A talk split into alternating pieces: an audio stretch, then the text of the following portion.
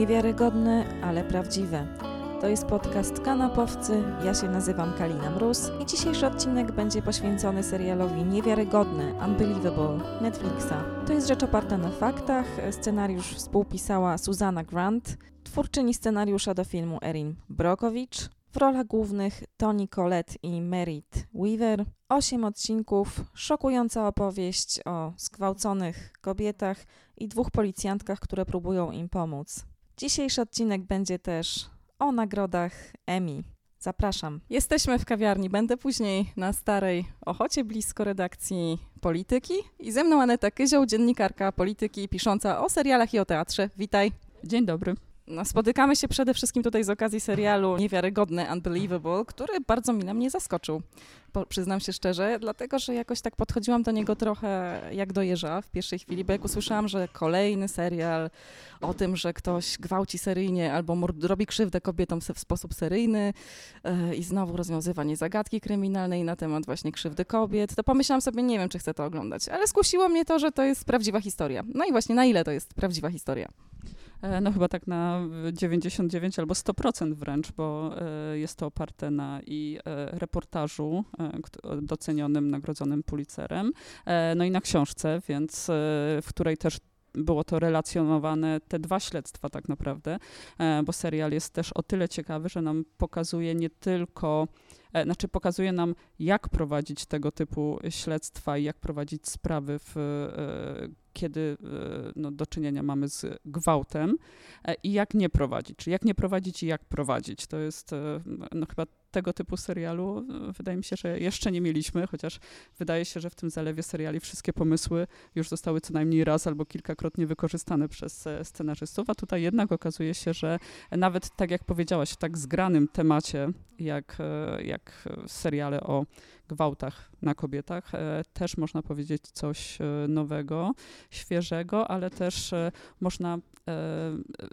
zrobić serial ciekawy formalnie, fabularnie i no można powiedzieć społecznie dobry, a nie sztuczny w tym wszystkim.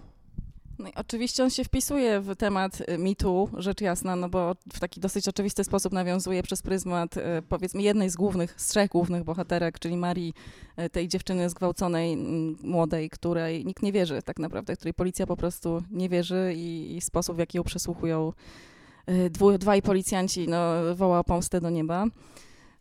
Tak, a to jest nie, nie, tak dawny czas, e, trzeba powiedzieć, bo to jest e, to pierwsze śledztwo to jest 2008 e, rok, a to kolejne, już dobrze prowadzone przez dwie policjantki, właściwie wbrew wszystkiemu prowadzone, to jest 2011 rok, czyli no tak naprawdę to jest dekada, prawda? A wydaje się, że jednak no dzięki właśnie takim sprawom no dużo się zmieniło w podejściu do, miejmy nadzieję, dużo się zmieniło w podejściu do gwałtów, bo te i serial, i, i, i reportaż e, e, pokazują, że największym problemem jest właśnie, tak jak wskazuje tytuł, niewiarygodność, czyli to, że kobietom się nie wierzy, tak jak chyba policjantom nikomu do głowy nie przyjdzie, żeby poddawać w wątpliwość zgłoszenie kradzieży.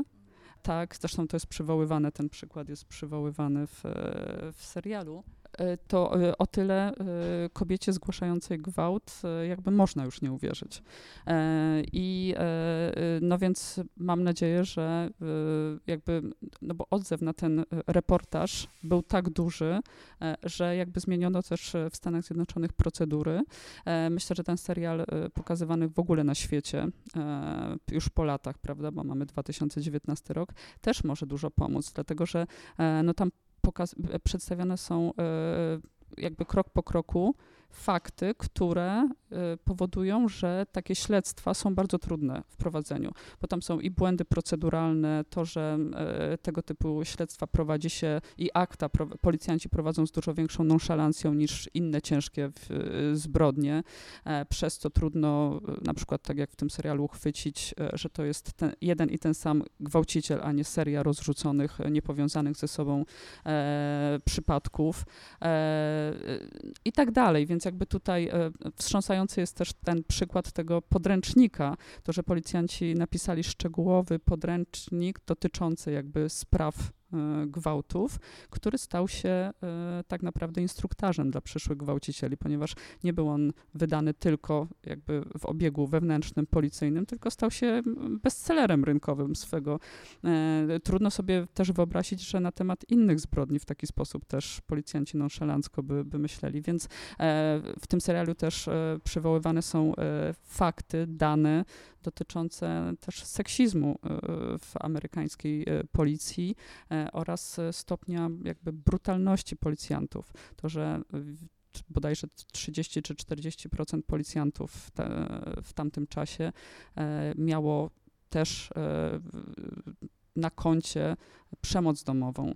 I mimo tego typu jakby faktów nie wpływało, nie wpływało to na ich e, e, awanse, nie wpływało to chociażby na to, że zostali zwolnieni ze służby, zawieszeni albo w jakikolwiek sposób spotkały ich z tego powodu nieprzyjemności, więc jakby taka e, męska solidarność bardzo mocno e, działała.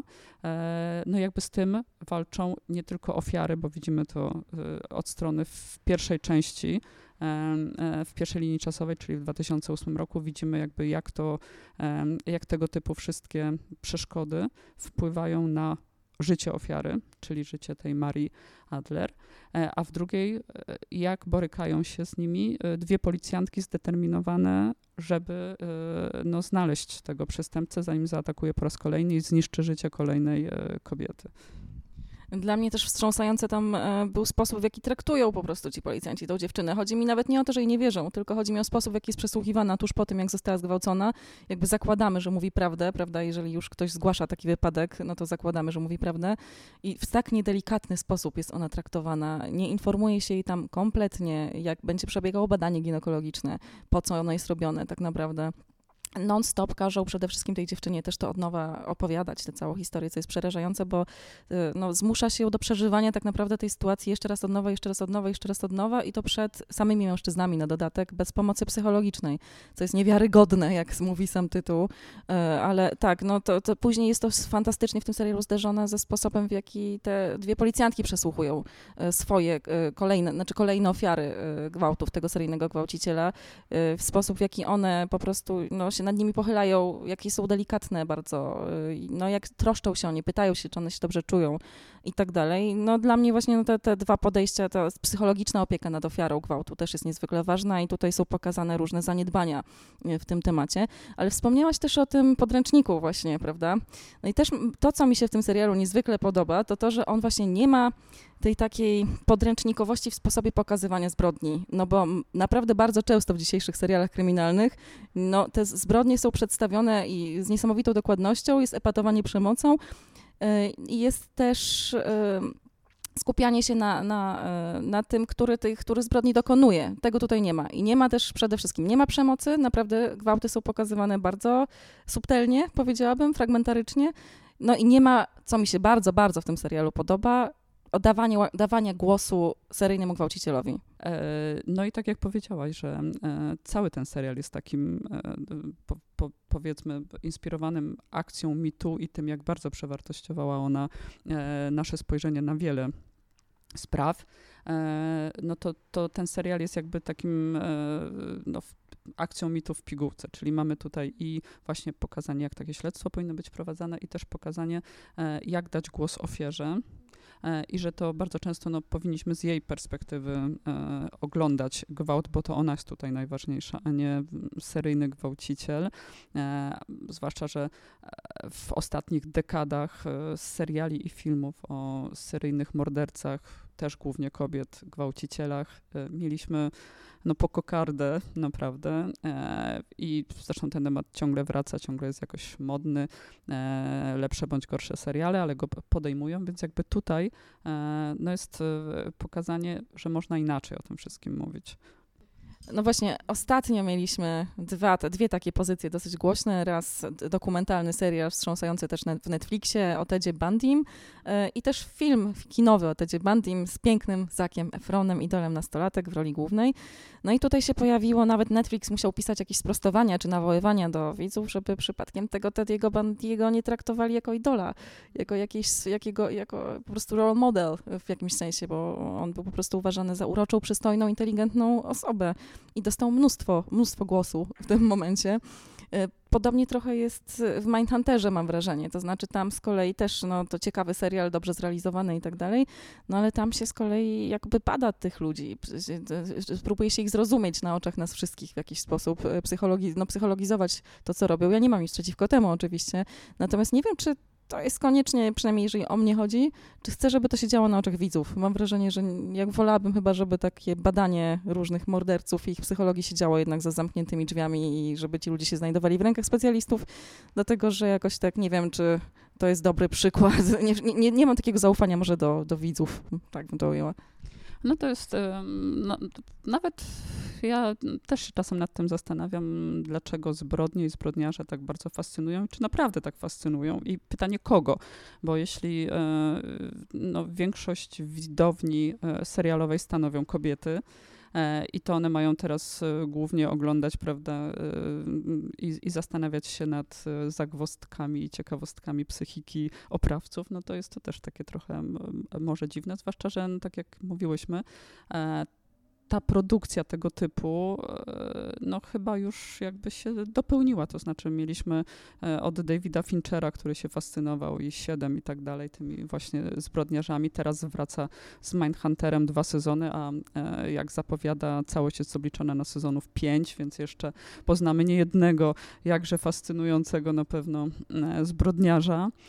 Mieliśmy nowe wcielenie Lektera, Hannibal, Hannibala Lektera, też w super przystojnym i pięknym wykonaniu Matsa Mikkelsena, więc e, cały serial był przeestetyzowany, aż wręcz e, krzyczący e, złóż mi hołd, bo to mniej więcej e, tak wyglądało.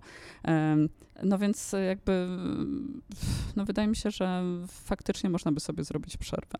Chociaż trzeba oczywiście Mindhunterowi i jego twórcom przy, przyznać, że w drugim sezonie już odchodzą też od e, tych wywiadów i zachwycania się skomplikowaną psychiką kolejnych morderców i, i, i przechodzą na bardziej pozycję właśnie ścigania ich, bo mamy tutaj całą tę sprawę e, tego mordercy z Alabamy, e, z Atlanty, przepraszam.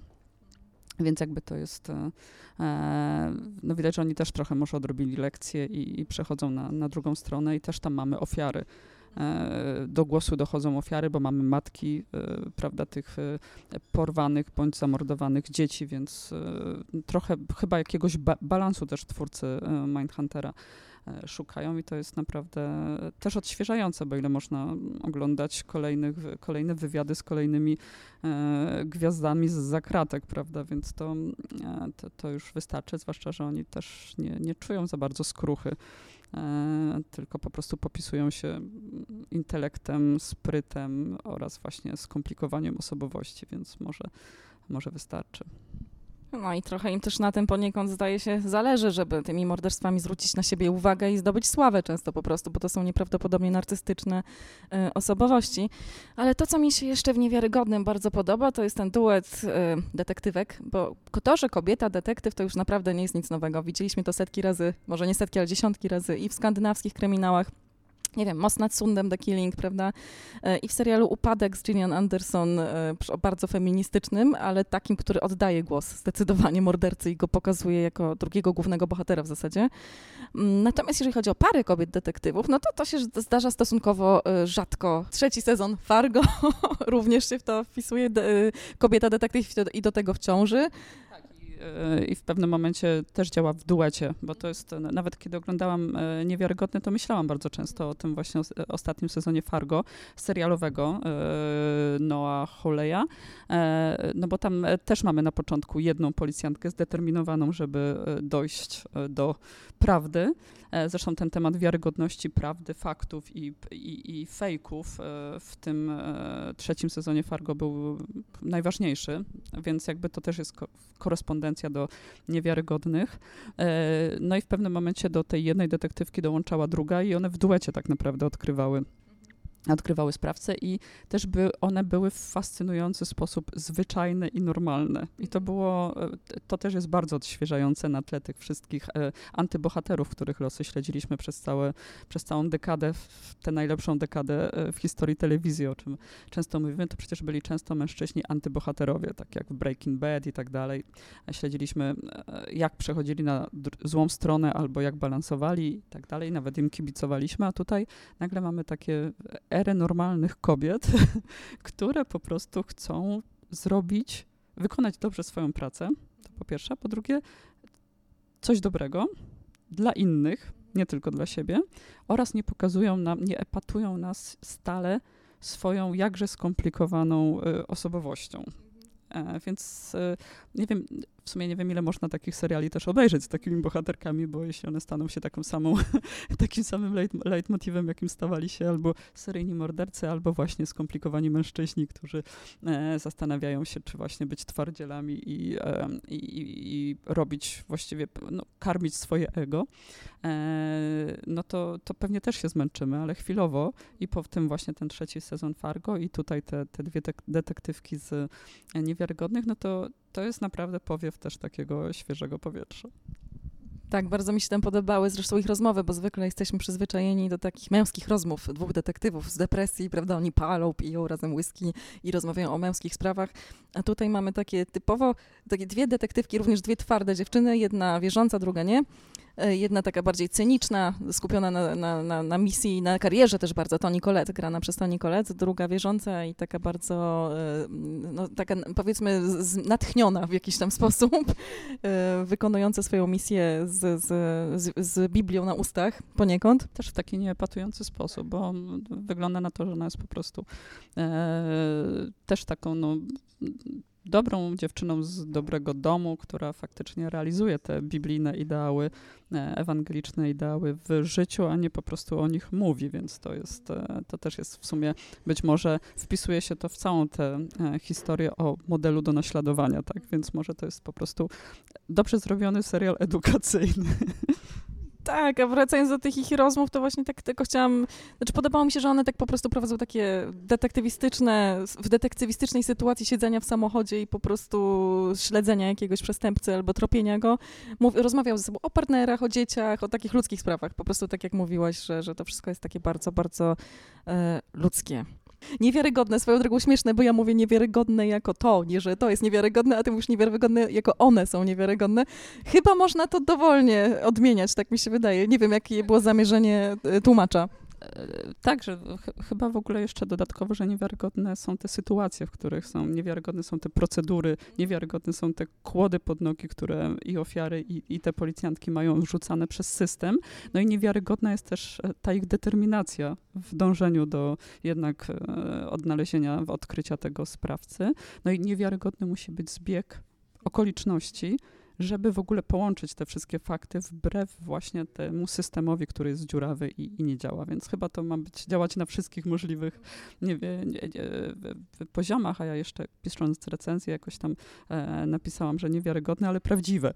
No bo to jest, wszystko się wydarzyło naprawdę, więc jakby myślę, że tam na 15 poziomach ten tytuł ma jakoś nam w głowie e, zagrać. No i, i gra. E, no więc pewnie e, ciekawie, jak będzie w przyszłym roku, zobaczymy, ale myślę, że jakoś w, w EMI e, pewnie powinny się ten tytuł wyświetlić. Chyba, że to już będzie tak przepakowany dobrymi e, tytułami rok, że, że przepadnie w, w tym natłoku, ale no miejmy nadzieję, że nie, bo e, te, nawet aktorsko ten, ten serial jest bardzo mocny, więc wydaje mi się, że jako miniserial i główne role e, aktorskie, no to mamy trzy silne kobiety, E, no to nie będzie źle. To jest, wydaje mi się, że e, jakby te amerykańskie, brytyjskie seriale stoją w dużej mierze kobietami. Jest coraz więcej tego typu seriali. I to jest jakby odwrotna, pewnie będzie odwrotna sytuacja niż na festiwalu w Gdyni w tym roku, gdzie nie, bo było tak niewiele y, silnych ról kobiecych z powodów scenariuszowych najzwyczajniej w świecie, bo bohaterami polskiego kina historyczno, powiedzmy nawet współczesnego, ale e, są, są jacyś macho i są generalnie faceci, a więc nie było problemu ze znalezieniem e, dobrych ról męskich, a był problem z znalezieniem ról e, kobiecych, no bo jednak nie zostały one przewidziane przez scenarzystów i reżyserów. No w Gdyni mnie nie było chyba na szczęście, jak teraz się nad tym zastanawiam i z tego, z tego co słyszałam. E, natomiast wracając do Emmy, tegorocznych Emmy, no bo jesteśmy tuż po rozdaniu, mm, dużo ludzi pisało o rozdaniu w kontekście zaskoczenia, że jakoś tam się poczuli zaskoczeni, ty również zresztą w, w swojej relacji. No więc co cię zaskoczyło? Ponieważ jeżeli o mnie chodzi, ja byłabym wściekła i zaskoczona, gdyby nie, Fleabag nie było triumfatorem tej gali. E, no tak, ale no właśnie zaskoczenie polega na tym, że było, że te tytuły, które my też doceniamy, e, zostały doceniane, docenione też przez e, gremium decydujące o tych, o tych nagrodach, a przy, no, szczerze przyznajmy, że no nie zawsze tak było, prawda? No, no więc zaskoczeniem było właśnie to, że, że, że nasze wybory i wybory tej Akademii się pokrywają. No więc Fleabag na pewno, świetny serial i no i też świetnie, że e, jego scenarzystka, główna aktorka i producentka e, nie zgadza się na naciski i ze strony widzów i ze strony e, Amazona, żeby kontynuować. Napisała zwartą, zamkniętą historię. Zresztą to zawsze mnie zaskakują teraz te takie przyporządkowania do kategorii, bo to, że to jest komedia według niektórych, e, to no jednak trudno mi to przyznać. Dla mnie to jest rodzaj dramatu. Momentami nawet tragedii, bo jak pomyślimy o tym, e, jakby co jest w podtekście, co psychologicznie kieruje główną bohaterką, jaką traumę przeżyła i jaki, e, jakie wyrzuty sumienia tak naprawdę dźwiga, no to z komedią nie ma to wiele wspólnego. E, bohaterki, bohaterowie borykają się z takimi problemami psychologicznymi, które no, też właściwie nie są zabawne. Całość jest też takim obrazem chyba naszej cywilizacji, e, mocno pochrzanionej i, i jakoś e, no, niesprzyjającej zdrowym relacjom ani zdrowemu życiu tak naprawdę, więc komedia. No tak, tak samo pytanie, czy Killing Eve to jest taki znowu serial dramatyczny w takim razie, skoro Fleabag to jest komedia, bo mam wrażenie, że podobna sytuacja, że Killing Eve to też jest taki serial, który jest dosyć mocno y, tragikomediowy, jeżeli już... Moim, moim zdaniem to jest science fiction, bo to... E, ja nie jestem jakąś przesadną fanką tego, tego serialu, jakoś nie, nie umiałam się, mimo że to jest ta sama scenarzystka, tak, bo... Pierwszej serii. Pierwszą, pierwszy sezon pisała też e, Phoebe Waller-Bridge, ale, e, no, ale tam dla mnie te podkręcone emocje, takie wręcz surrealistyczne, cała ta akcja, to, że właściwie ten, ta zabawa w kotka i myszkę między znów psychopatyczną e, i seryjną morderczynią, a policjantką, jakoś to miałam poczucie też, że one są kobietami, ale generalnie są kosmitkami tak naprawdę, że to są jakieś męskie role przepisane, zagrane po prostu też przez, przez te aktorki. E, no ale wiem, że ten serial oczywiście ma jakieś miliony fanów i tak dalej, wszyscy czekają na trzeci sezon. E, e, no, no ale umieszczanie tego też w kategorii właśnie serial dramatyczny, nie wiem, Właśnie nie wiem, w jakiej kategorii bym to umieściła, bo to jest dla mnie jakiś surreal kompletny. Mm. No i Jodie Comer została, prawda, za rolę, główną rolę w serialu właśnie dramatycznym, e, tak jak podkreślamy w przeciwieństwie do Phoebe Waller-Bridge, która dostała za serial komediowy. Także no, ciekawe, ciekawe, dziwne. Dziwne dla mnie też jakby chyba pokazuje to, jak płynne dzisiaj jest w ogóle e, telewizja gatunkowa, powiedzmy, żeby nie powiedzieć kino gatunkowe, tak? Także to jest wszystko takie bardzo rozmyte, rozmyte są granice i trudno to strasznie sklasyfikować. Główna męska rola komediowa to jest Bally, tak? Czyli Bill Hader, który no też, czy to jest komedia? no, trudno, trudno mi się jakoś tak utożsamić ten serial akurat z tym gatunkiem, no ale e, od czasu przyjaciół i sitcomów tego, które były komediowe ewidentnie, no wiele się, wiele się na ekranie i też pewnie w, na świecie po prostu zmieniło, więc może już czystych komedii po prostu nie ma, jeśli próbuje się je z powrotem robić, to są to jakieś właśnie ciągi dalsze albo remake'i e, tych, tych sitcomów albo seriali komediowych sprzed lat. I no i umówmy się, zwykle w 99% przypadków na dobre to nie wychodzi, więc może w naszych czasach jak komedia to tylko taka jak właśnie, to tylko smutna, tragiczna i z elementem groteski być może, no to, to Ach, no i najlepszy serial dramatyczny z kolei Gra o Tron, czyli serial fantasy w gruncie rzeczy. Co, co o tym myślisz? No wszyscy chyba się zgadzamy, że to jest za całokształt, no bo wiadomo, że finałowy sezon został dosyć mocno skrytykowany przez widzów i recenzentów. Nie wiem, czy ty jesteś równie krytycznie nastawiona do niego, to już tak, czy, czy jednak uważasz, że wiesz, że bez przesady? Nie, totalnie jestem krytycznie nastawiona. E, też mówmy się, że no, bywały lepsze i gorsze sezony w Grze o Tron i czy lepsze i gorsze odcinki, a często bywało tak, że 40 minut odcinka jest generalnie o niczym i w ostatnich 5 minutach dzieje się wszystko. I wtedy oczywiście chce się obejrzeć kolejny odcinek, więc takie triki stosowano już, e, e stosowano już w tym serialu nieraz, natomiast no, tutaj czekało się na te 5 minut przez cały sezon tak naprawdę, więc e, tam chyba nie wypaliło nic, moim zdaniem, w tym, e, w tym finałowym sezonie, łącznie z e, no, to, że najwięcej mówiło się o tym słynnym kubku ze Starbucksa, który znalazł się w kadrze i którego nikt nie zauważył, e, to, to też jakby o czymś świadczy, więc ani rolę pośpieszne domykanie wątków, co jednak jak na taki serial robiony z takim rozmachem i też z taką miłością widzów, e, no to wydaje się jednak nie na miejscu.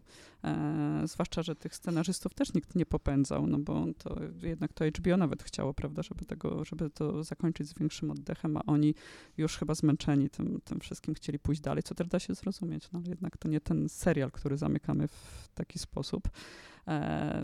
Zakończenie, to już dobra, nie dywagujmy, każdy ma oczywiście swoje. Podobno teraz e, z czasem ludzie zaczynają coraz jakby lepiej mówić o tym serialu, ale to widocznie, e, widocznie trzeba złapać e, dystans albo sporo zapomnieć. Więc ja nie zapominam, jak na razie. No więc też uważam, że to jest za całokształt na pewno nagroda. Nie wiem, czy dałabym nagrodę Peterowi Dinklage'owi za Tyriona, bo jednak ta finałowa tyrada była tak pretensjonalna, że jednak ją zapamiętamy też z tego serialu, niestety. No i chyba też to, że ta postać jednak się mocno popsuła, prawda? Jest jednej z najciekawszych postaci, najbardziej sarkastycznych, spostrzegawczych, yy, takich no, złożonych psychologicznie na różne sposoby, najzabawniejszych. On się zmienił w taką dosyć sentymentalną, naiwną postać przedziwnie, także to rzeczywiście dziwny, dziwny, dziwny pomysł, żeby akurat jemu dawać tę nagrodę. Tak samo dla mnie trochę, teraz jak się nad tym zastanawiam, w pierwszej chwili się ucieszyłam, ale jednak nie do końca fair jest dla mnie nagroda chyba dla Alex Borstein za Marvel's Mrs. Maisel, za drugą serię, bo ona już dostała za pierwszą Emmy. Więc dlaczego nie dostała wspaniała, e, wspaniała aktorka z Fleabag, która się nazywa Cheyenne Clifford. Ta, która gra siostrę. Tak, e, no ale może stwierdzono, że Fleabag dostało już wystarczająco dużo i Phoebe nie pomieści w rękach tych statuetek, więc może to, może to o to chodzi. E, no właśnie, ale tak naprawdę to rywalizacja w tych komediowych kategoriach była między tylko tymi dwoma serialami, prawda? I wspaniała pani Maisel i, i, e, i więc e, wydaje mi się, że to nie do końca oddaje złożoność jakby tej kategorii, prawda? I dałoby się, no i e, znaleźć więcej takich seriali ciekawych. no i też to, że o ile oddano sprawiedliwość za całokształt jakby grze o tron i nagrodzono mimo słabego sezonu, a zupełnie pominięto VIP-a, czyli figurantkę, gdzie to mamy bodajże siódmy, ostatni sezon. I e, Julia e, Louis Dreyfus, która co roku dostawała statuetki za tę rolę główną i trzeba przyznać, że to ciągle jest świetny serial i siódmy sezon był równie dobry jak szósty, piąty, czwarty i tak dalej. E, nie dostali, oni nie dostali literalnie nic, więc e, e, tymczasem właśnie Fleabag wszystko, pani Maisel wszystko i tutaj, więc wydaje się, że to można byłoby jakoś może lepiej wyważyć, no ale, e, no ale z drugiej strony myślę, że Julia Louis-Dreyfus nie, jeszcze nam nie jedno jakby pokaże w dziedzinie seriali. To jest wspaniała i aktorka, i, i, e, i producentka, scenarzystka. Teraz wracam e, i na nowo oglądam Kroniki Seinfelda trochę na fali tego 25-lecia przyjaciół, żeby jakoś e, zobaczyć, czy naprawdę tym super, e, super hiper sitcomem e, najbardziej tak światowym jest, są przyjaciele, czy może jednak my nie doceniamy po prostu tego, co też Amerykanie doceniają, bo to jednak jest tak mocno ich, te kroniki Seinfelda. No więc muszę przyznać, że kroniki Seinfelda też się nie zastarzały. Tak jak do przyjaciół można wyrywkowo wracać, do tego też można wracać wyrywkowo. no i ona tam jest jest perfekcyjna. To jest, i jak się patrzy na nią sprzed tych 20, ponad, bo to jest 30 lat tak naprawdę, bo kroniki wystartowały wcześniej, bodajże w 90, w 89, więc to jest jakby przed przyjaciółmi jeszcze no to, to naprawdę Julia e, rządzi, e, obok oczywiście Jerego Seinfelda. E, no, no więc została tutaj jakoś pominięta na tym finale, więc jeszcze pamiętamy tę historię z rakiem piersi i tak dalej, więc, więc to taki był może i zaskakujący trochę, trochę werdykt tego gremium. No ale generalnie Generalnie ja pisząc tę swoją taką mini, mini relację z e, Emi, to tak e, właściwie ją pisałam dla czytelników e, polityki, jako taki przewodnik po dobrych serialach, które jeśli chcecie, to z pełnym sercem polecamy wam do nadrobienia, bo naprawdę wybrano bardzo dobre rzeczy i tak samo ta wspaniała pani Maisel, no to jest jednak kawał historii i, i tak samo jest oczywiście z Fleabag i tak dalej, to są świetne scenariusze, świetne aktorstwo, jakby nie ma tam, e, znaczy też scenografię, prawda, ta wspaniała pani Maisel to jest no, majstersztyk też wizualny, trochę oczywiście e, pokłosie tego, tej popularności Medmenów, prawda, no bo to jest jakby Medmeni, tylko w innej dziedzinie, tam mieliśmy e, e, branżę e, reklamową, tutaj mamy stand-up, Oczywiście jest też serial jeszcze e, Kroniki Times Square, gdzie z kolei jest branża porno, więc jakby tak Ameryka robi sobie taki katalog może swojej, e, swojej popkultury. Kroniki Times Square uwielbiam, zresztą uważam, że to jest bardzo dobry serial i Davida Simona też bardzo cenię, też za The Wire, Prawo ulicy. E, a Kroniki Times Square to taki trochę niedoceniony serial, mam wrażenie, i pomijany może dlatego, że on jest taki wymagający dosyć, no, to nie jest taki serial, do którego jesteśmy przyzwyczajeni, on tam się akcja ciągnie niespiesznie, tam jest bardzo dużo takiego przedstawienia, nawet na poły wręcz e, z reporterskim takim zacięciem bardziej niż jakimkolwiek jakimś, nie wiem, kryminalnym, czy e, no tam nie ma po prostu efekciarstwa, mimo że jest, jest po prostu zamiast tego ogromna precyzja w oddawaniu realiów epoki, scenografii, tam dialogi nie są ekspozycyjne, tylko po prostu sobie tam ludzie o czymś mówią na ulicy i z tego możemy wywnioskować, że jest epidemia HIV, prawda? Na przykład nie mówią jest HIV, tylko po prostu stoi chłopak, który tam jest wychudzony i widać, że źle wygląda, pali papierosa i na niego homoseksualny policjant spogląda z niepokojem. Wtedy wiemy, że jest już, szaleje już ten, tak, no zamiast właśnie ekspozycyjnych dialogów. No nic, na wielu, na wielu poziomach bardzo ten serial e, cenię. No ale też e, bardzo zasłużona nagroda, jeżeli chodzi o Emmy, dla miniserialu najlepszego, czyli dla Czarnobyla, prawda? To chyba się wszyscy zgodzimy, że to, jeżeli chodzi o miniseriale, no to to, to chyba bezkonkurencyjne. 10, 10 e, nagród, no więc to jest e, naprawdę rekord. E, też chyba nikt się nie spodziewał, że to będzie aż taki hit. No, serial o Czarnobylu.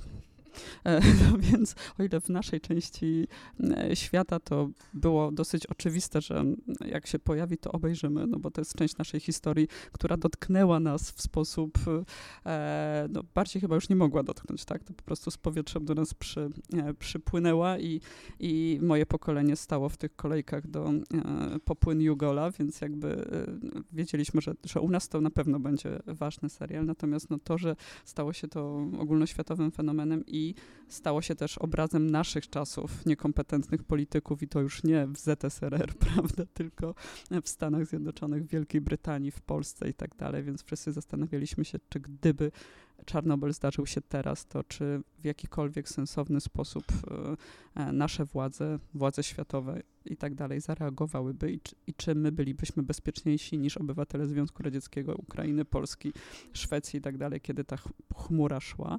E, no i niestety odpowiedź na to pytanie była przerażająca. Nie, nie czujemy się bardziej bezpieczni, nie mamy kompetentnych ludzi, naukowcom wierzy się być może nawet jeszcze mniej niż wtedy się wierzyło. Racje polityczne oraz wstawanie z kolan kolejnych krajów powodują, że tak jak wtedy mm, e, władze komunistycznej Rosji nie mogły przyznać się do błędu, tak pewnie władze polskie, władze Stanów Zjednoczonych i tak dalej, czy, czy Boris Johnson pewnie też by się nie przyznali, więc e, no więc ten e, jak, na, jak najsłuszniej nagradzany we wszystkich możliwych kategoriach miniserial, no stał się nieoczekiwanie no takim po prostu jeden do jednego niemalże portretem naszych, naszych strachów wszystkich. E, tak, a pamiętam zresztą, jak zapowiedziano ten serial ze Stellanem Skarsgardem e, w jednej z głównych ról i wspaniałym Jaredem Harrisem, e, synem Richarda Harrisa. To pamiętam te takie dziennikarskie śmieszki, heheszki. Co to będzie, że to może będzie jakiś dziwny science fiction, jakiś horror, nie wiadomo co, prawda? Się okazało, że zupełnie nie, wręcz przeciwnie, realistyczna, hiperrealistyczna wręcz opowieść. No i ogromny hit, który po prostu wywołał y, no, masowe zainteresowanie Czarnobylem, a nawet wycieczki do Czarnobyla o zgrozo y, instagramowych influencerów, y, co świadczy o jakimś odklejeniu po prostu widzów od tego, z, z czym mają do czynienia. Z drugiej strony wywołał też wielkie zainteresowanie energią jądrową i prawda, atomem na nowo i te wszystkie dyskusje, bo jednak w tym serialu energia jądrowa portretowana jest jako wielkie zagrożenie, prawie tak jak w czasie zimnej wojny i ten serial nie odbiega od e, takiego powszechnego przedstawiania e, atomu i energii jądrowej jako wielkiego zagrożenia, e, co wywołało też taką wielką dyskusję i naukowców, ekspertów, krytykę z jednej strony tego serialu, z drugiej, no jednak pozwoliło nam też bardzo wiele zweryfikować wiele potocznych prawd.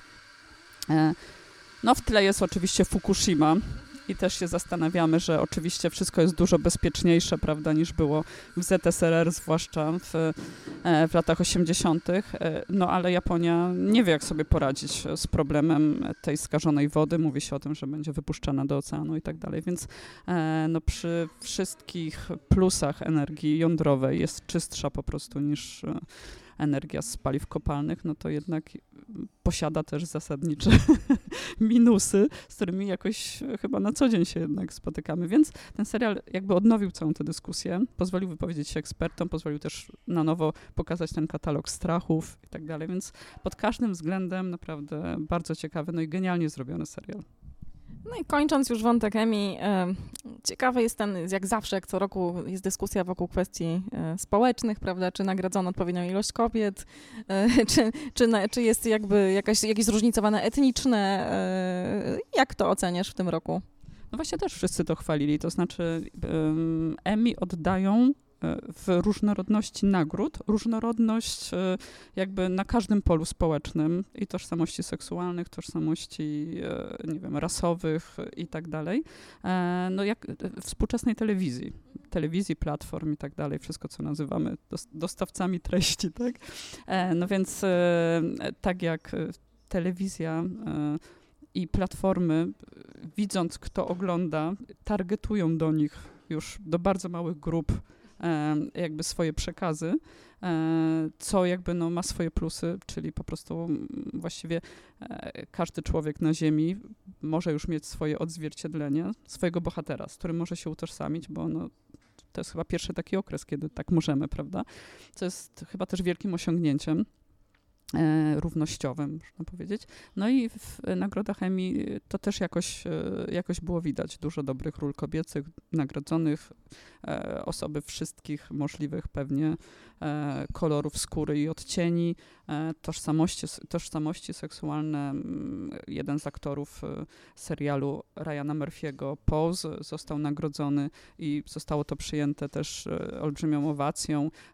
Zobacz, jak nas widzą serial o młodych ludziach niesłusznie, czarnoskórych, niesłusznie skazanych. Też został nagrodzony główny bohater, nastoletni aktor grający go, kiedy wszedł, e, wchodził na odebrać nagrodę, dostał owację na stojące, więc wydaje się, że e, no przynajmniej ta branża, chciałoby się, żeby też inne branże, żebyśmy wszyscy jako po prostu ludzie potrafili też tak dobrze potrafić się różnić, ale jednocześnie doceniać nawzajem, więc pod tym względem Emi też pozytywnie bardzo zaskoczyły.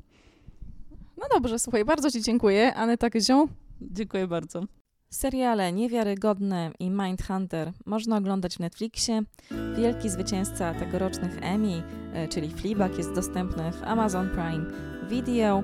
Czarnobyl i Gra o Tron jest w HBO Go.